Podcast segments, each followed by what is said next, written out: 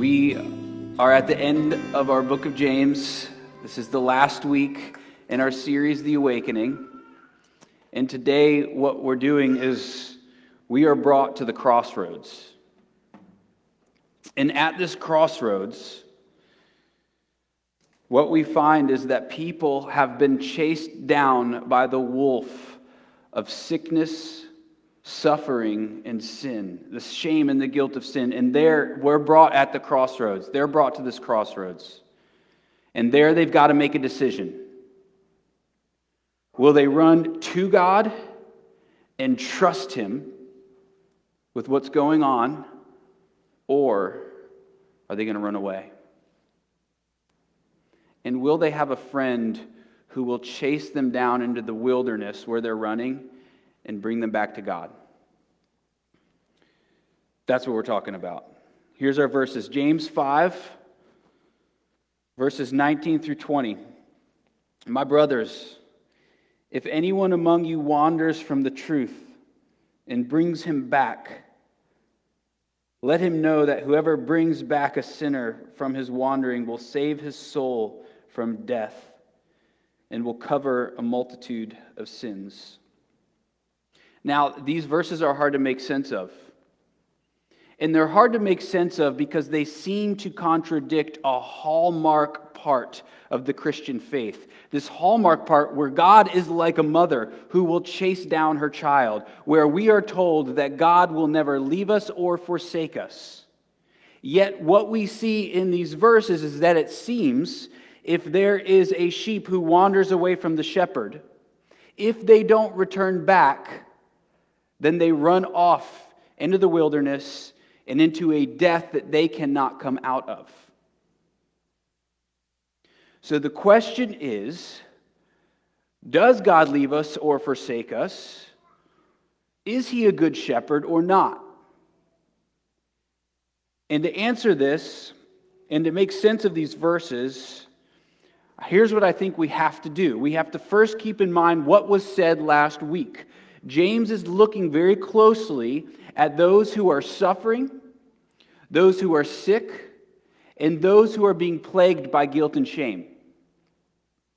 And I'm going to tell you this, I'll be honest with you. I have three commentaries that I look at in the book of James, and they're all very good, but they shy away from dealing with what this verse is saying because it's hard to make sense of. And I'm going to go for it because I think I've got the answer. And here it is James as a whole, we've got to look at this book as a whole, and what we find is that everything he's been saying has been coming up to this point, up to this crossroads where we are brought to. And he's been saying that we're going to go through sickness, suffering, and sin. And when we do, he says we must have endurance and steadfastness. And here's what he means by that that we have to take our faith that we have and when we feel like God is gone in the midst of suffering and sickness and the shame of sin, we have to take our faith and bring it into the present. We have to take our faith and apply it to every single part of life, especially suffering, sickness, and guilt and shame. And so, what James is getting at is that there is a test happening when you experience suffering, sickness, and sin. And that test is there to reveal what your faith is in. And so the great test is when you get to the crossroads and you've been chased to the crossroads by the wolves of suffering, sickness, and sin, what will you do? Will you run to him or will you run away from him? And whatever you do reveals what you actually believe. There's a lot of Bible verses that talk about this kind of thing. It says, Make your calling and election sure. There's another verse that says, Work out your salvation with fear and trembling. Now, many people will say, Look, all, if you want to become a Christian, here's what you do pray a prayer, believe the prayer, well, just pray the prayer, and then you're a Christian. It's very easy to pray something and not actually believe what you're praying. So, how do you know if you believe?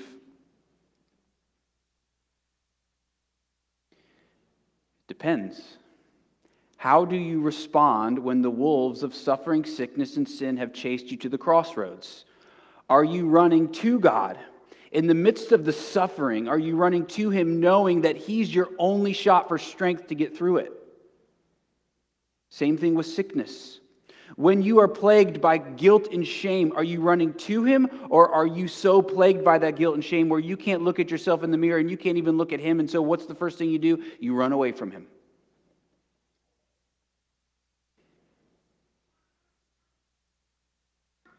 Jesus as a shepherd is a theme that runs through the entire Bible. And sometimes sheep take advantage of being in the sheepfold without actually knowing the shepherd. The sheep are following after other sheep, but not actually following after the shepherd. They don't know his voice, they've heard all about him. They've heard about how great he is, how wonderful he is. He's brave, he's courageous, and he will not let anything happen to you. And he's gracious, and he's loving, and he's merciful. And all of those things sound wonderful to the sheep until suffering, sickness, and sin come. And they, the sheep says to the other sheep, I thought you said he was good. And the other sheep say, He is. You have to just go to him. And that sheep says, There's no way if he's let this happen to me, there's no way I can trust him, and so I am out of here. And so they run and wander.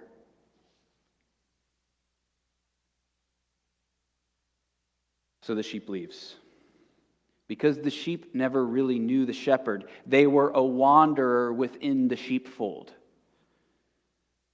That sheep never put his or her faith in him, and that is revealed when the test came the sheep was always lost. It's very possible for someone to grow up in the church their entire life, know everything there is to know about Christianity, act like a Christian, look like a Christian, go to church every Sunday, but never really know the shepherd. And when sickness, suffering, and a mean awareness of your sin comes, they run away. The question is this have you made your faith your own? Or is it your parents' faith? Is it your friend's faith? Is it your significant other's faith? There's another common theme that happens. Someone grows up in the church, they go to college, they maybe kind of walk away from the church, or they become a young adult and they, they leave the church because the church isn't relevant or for whatever reason. And then they have a kid and they say, Oh my goodness, we got to get back to the church. And so they come running back into the church so that their kid will know their faith. However, it could very well be that people left the church because they didn't see the church as irrelevant, because they really didn't think that Jesus was there in the church. And they didn't really believe that Jesus died for the church and the church is important. And the church is where you meet Jesus. But they come back. So it could be that they too need to make their faith their own. So if you're wondering if you're a Christian or not, here's the question How do you respond when the wolves of sickness, suffering, and sin come biting at your feet? Which way do you go?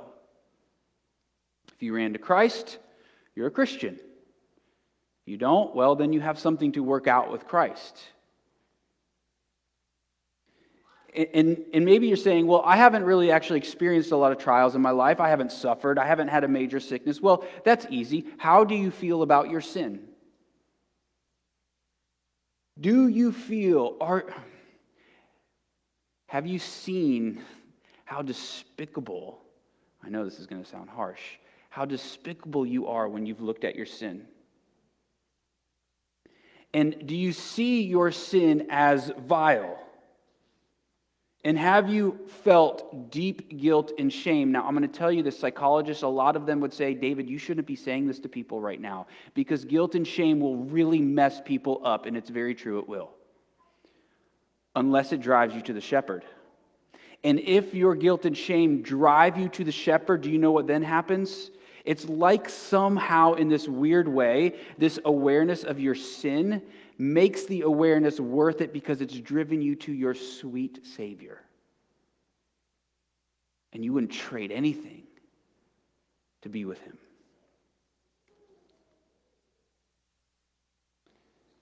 When you finally approach the Good Shepherd, you find forgiveness. And you are able to stare the worst of your sin.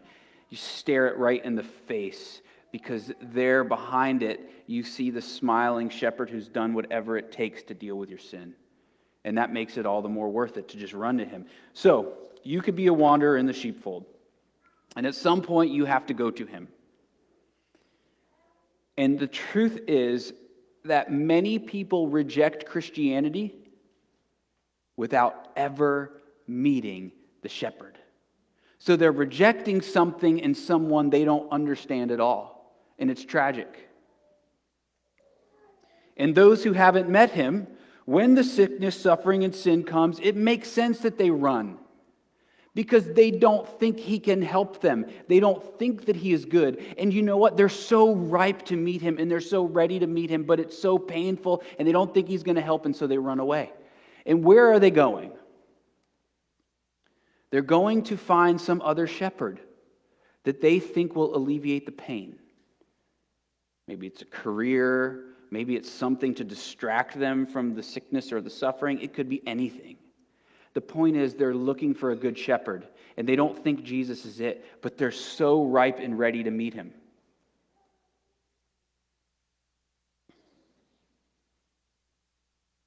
I do need to say something here. It does seem that in order to be found, you have to get lost. And every Christian understands that they were once lost and now been found. And so the kid who does grow up in the church at some point has to know what it feels like to be lost. And if they don't know what it feels like to be lost, then they never know what it feels like to be found. And so they never actually end up meeting the shepherd. Because in order to meet the shepherd, you have to meet him while you are lost. Otherwise, you never truly meet him. So why do people wander? Well, they're looking after they're looking for the good shepherd. So why, why didn't they just go and meet him while they were in the sheepfold? Because by nature, we are wandering, stubborn sheep. And by nature, he is the relentlessly pursuing shepherd. So that's how you meet him. To find him without knowing you are lost is to never meet him at all. So, what people are doing when they grow up in the church and they leave it is they're just seeking after a shepherd, desperate to find one. Desperate. They just don't know he was there the whole time. And when you see someone who's doing that, what do you do? Well, you have to be a brave sheep and you have to follow your friend out into the wilderness, into the danger where the wolves are biting at your heels. And you follow them into the sickness and the suffering and the shame and the guilt that they feel. And you follow them with all of your might like a good friend. And then you say, Well, wait, aren't I leaving the shepherd if I do that? No way. Because do you know what the promise is? It's true. He will never leave you or forsake you. And so if you go off running after a lost sheep, he's going to run after you because you're doing something that he would be doing himself. In fact, by following after your friend, you're likely following after him because he's probably already taken off after them. And one of the most fascinating things is that the Pharisees this devout group of religious leaders of Jesus' day, they were obsessed with being holy. They did everything they could to be holy. They created all of these laws that would help them reach more holiness. Only the problem is, in their pursuit of holiness, they did one of the most unholy things that you can do neglect the lost sheep. They had this rule that they wouldn't eat with people that they called sinners because they felt if they ate with them, they would become unholy. Because having a meal with someone, especially during that time, was very personal. It's a sign of friendship.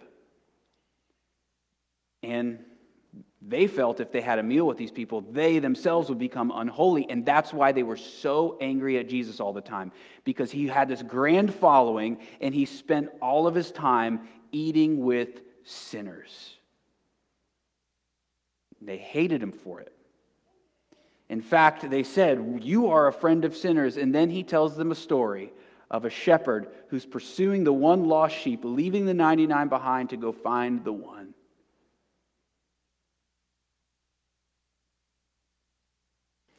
He loves wanderers. And he didn't see these wanderers as making him unholy, but as him being a good shepherd that gave them some hope. And one of the biggest problems of Christians today is we act like those Pharisees. We see people who have wandered off and we feel like we can't associate with them. Well, because we don't understand them, they make us feel uncomfortable. We don't get them, or we feel like we need to fix them, or maybe they're going to make us a bit unholy. But one of the most holy things we could do is go running after them because that is what our shepherd does. Not in a way to fix them, but in a way to really love them. And there's something that some Christians do where they do go and pursue wanderers, only they do it in a very sleazy Christian salesman type thing. And here's what they do. That's funny, I know. Here's what they do they prowl around at the gym or at the malls or in grocery stores trying to strike up conversations with people. And they're so nice. And as they do this, they're just looking for ways to just all of a sudden start talking about Jesus. And they don't really care about those people that they're talking to. They want a notch, another notch in their belt because for some reason, out of their selfishness, they feel like if they do this, they can feel better about themselves. They're just acting like another type of Pharisee. If you chase someone down, do you know what you're doing with them? Like Jesus, you're having a meal with them. And you're walking beside them. And when they come to the crossroads of sickness, suffering, and guilt and shame, you're there having a meal with them. I'm not saying, I'm not saying that people wanting to talk about Jesus is a, is a bad thing. It's a good thing. It's the motive behind it. And people can see right through that motive. Jesus, the people that Jesus chased after always felt treasured, never felt like someone was talking to them so they could get to something else. In the Old Testament, one of the most despicable things to, in the eyes of God were these, what he called shepherds that neglected their sheep. They were the religious leaders that were neglecting the lost sheep. And what, G, what James does here is he takes this idea, you ready for this? He takes this idea that leaders are the shepherds, and now he changes it to every sheep that has been found by the shepherd is now a shepherd themselves. Makes every Christian a shepherd. So, yes, my calling, if you go running, is to chase you down. But my greater calling is to equip all of us in the church to be good shepherds who will go and chase after our friends when they feel like there's no way God could love them, there's no way God has anything to offer them, and they've just given up on God. We go running after.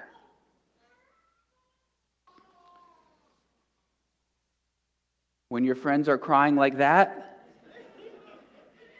you go run and get them. James she sees every sheep as a shepherd themselves. And I'm going to tell you something the world needs more good shepherds. And if you aren't acting like a shepherd, then you are acting like a lost sheep. Because sheep follow their shepherd, and their shepherd is chasing after the lost sheep. And that just simply means you're a good friend to your friends. It means you have a meal with them. It's a, it's a, it's very, The Bible's screaming at you to just have some meals with your friends and to make that a thing and to make this a thing of a way that you are showing your friends that you love them, in a way to enjoy your friends, in a way that to like know what friendship is. Just eat together.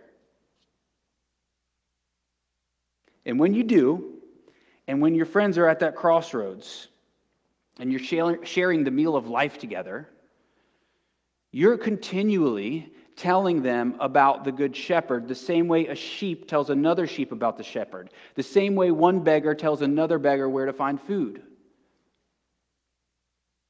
So that when they're at the crossroads and they have run, when the shepherd comes and pounces on them, because that's what he does, that's what a shepherd does to the sheep, they will recognize who he is. Because you've already told him he's coming for you and he's going to pounce on you. And then when he does, they will know who he is. And they will turn to him and they will say, You were following me the whole time, weren't you? And he would say, Yes. And they would say, You were there back when I, before I left the church, weren't you? And he would say, Yes. And he would say, But it's okay because you're a stubborn, wandering sheep like all the others, and I'm a shepherd who loves to pursue you. And I love it because as soon as I wrestle you to the ground and pick you up, you can see my smiling face and you can know that I love you. And I'll do whatever it takes to get you.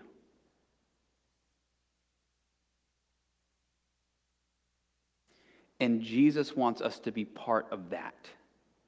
It seems that Jesus loves working with his people when they act as shepherds. In fact, it seems to be a command. Almost like if you don't do it, then it's not going to happen. But then he still seems to do it anyways. And you need to know that your friends will die without a shepherd.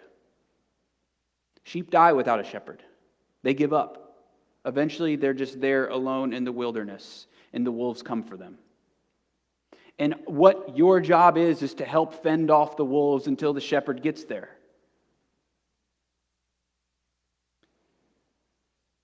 God loves to work with his people when they act as shepherds. Romans 10, listen to this. Romans 10 13. For everyone who calls on the name of the Lord will be saved. How then are they to call on him in whom they have not believed? And how are they to believe in him of whom they have never heard? And how are they to hear without someone preaching? And how are they to preach unless they are sent? As it is written, How beautiful are the feet of those who preach the good news. The feet of shepherds are beautifully ugly. They are cracked, they are dirty, and they are worn out, and they are bruised because they have made the sacrifices that are necessary to go chase down their lost sheep. So, good friends have bruised and battered and broken and cracked feet because they have made the sacrifices that have been needed to be made to follow out their friends wherever they go. And I know a lot of you are saying right now, well, I don't know how to preach. And It's talking about what I'm doing right now, yes. And it's talking also about shepherds, little shepherds telling other sheep telling other sheep about the good shepherd. It's talking also about beggars telling another beggar where to find food. And you say, Well, I don't know how to do that either. Okay, well, go learn. And the only way you're honestly going to go learn is by pursuing your friends and loving them. Let your love for them compel you to go and to learn. The job of the church is to equip you to be a good shepherd to your friends, yes. But at some point, you've just got to go do it, knowing that you're never going to be equipped enough. But along the way, you have to trust that the good shepherd is right there with you. And when the time is right, he's going to pounce on your friend.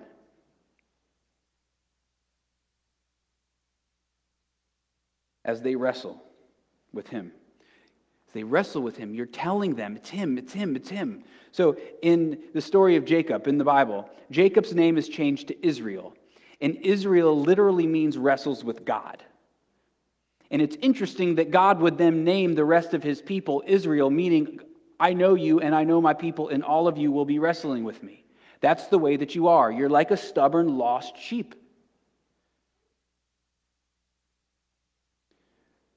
Your story is the story of one who wrestles it out with God. And as you struggle through the sickness and the suffering and the guilt and shame in your life, you're going to wrestle with God. And you should. That's what, is, that's what Jacob did. He wrestled with God, but he knew eventually who it was that he was wrestling with. And that is the key. You don't run from him, you wrestle it out with him, knowing who he is and knowing that eventually he's going to bless you with the strength to face the suffering that's before you and the sickness that is before you. And he's going to give you this overwhelming grace that's going to make you be able to face your guilt and shame and know that he loves you still. Jesus is the one who chased Jacob down. He's the one who chased Israel down, a whole nation, and he's the one who has chased you down. And he's left his home in heaven as the king to come here and be the shepherd king. And he's chased you all the way to the ends of the earth into the pit of death. And there he looked down and saw you, and he entered into that death with you.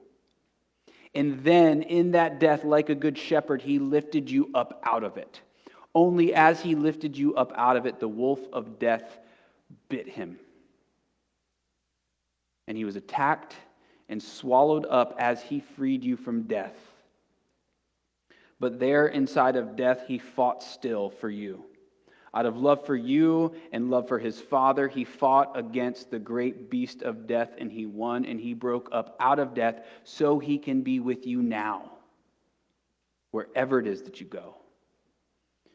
And because that is true, you now go and be a brave sheep, helping your friends face the wolves of suffering, sickness, and guilt and shame walking through with them through the dangers, knowing that the shepherd is with you. And eventually he'll pounce on your friend too. To be a good friend is to fight for your friends. So let's fight for our friends. Father, we love you. And we thank you that you have sent us your Son, the great shepherd, who has come for us to fight for us, to die for us, to lay down his life for us so that we might live, so that we can stare the wolf of death, the wolf of suffering and sickness and shame. We can stare that wolf right in the eyes and not be fearful or scared because you, our shepherd, are with us. So help us be brave and help us fight for our friends. We pray this in Jesus' name. Amen.